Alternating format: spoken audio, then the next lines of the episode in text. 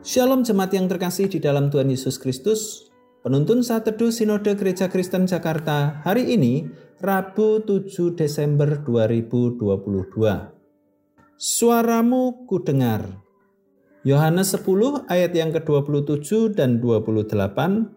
Domba-dombaku mendengarkan suaraku dan aku mengenal mereka dan mereka mengikut aku dan aku memberikan hidup yang kekal kepada mereka dan mereka pasti tidak akan binasa sampai selama-lamanya dan seorang pun tidak akan merebut mereka dari tanganku. Teman saya diberikan alat bantu pendengaran karena gangguan pendengaran yang dialami. Tentu alat itu sangat berguna karena dapat membantunya mendengar dalam sebuah percakapan. Sayangnya ia masih tetap mengalami kendala.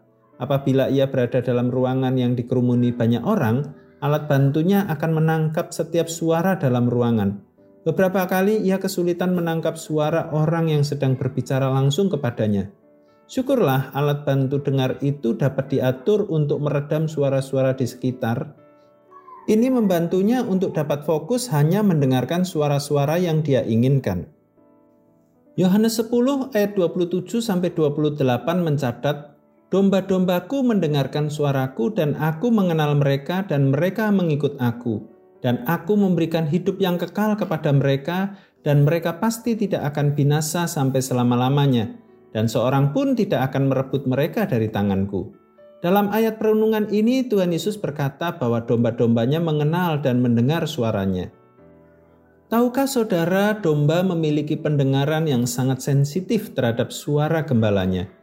Itulah sebabnya sekalipun di tengah kerumunan banyak suara memanggilnya, domba tidak akan meresponnya. Domba hanya merespon suara gembalanya.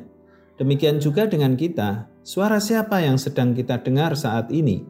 Suara siapa yang sedang menuntun kehidupan kita?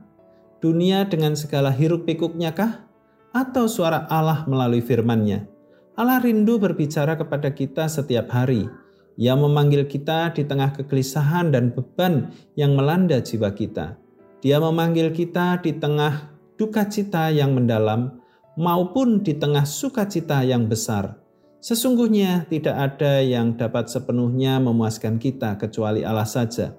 Sebab itu mendekatlah padanya, ambillah waktu untuk merenungkan firman Tuhan dan tenangkanlah jiwamu supaya kamu dapat mendengarnya.